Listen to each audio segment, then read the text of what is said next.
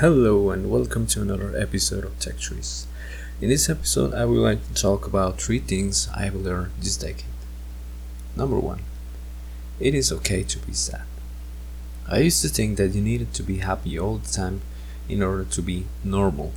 But now, with all the life experiences I've been through, I know that it is good to be sad and let all your emotions flow when it is necessary. Number two, give yourself time. I think it's important to know when you're feeling tired, emotionally and physically, and to understand that you don't need to be perfect in order to feel good about yourself.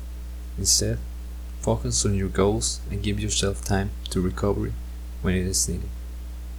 And number three, you don't need a relationship.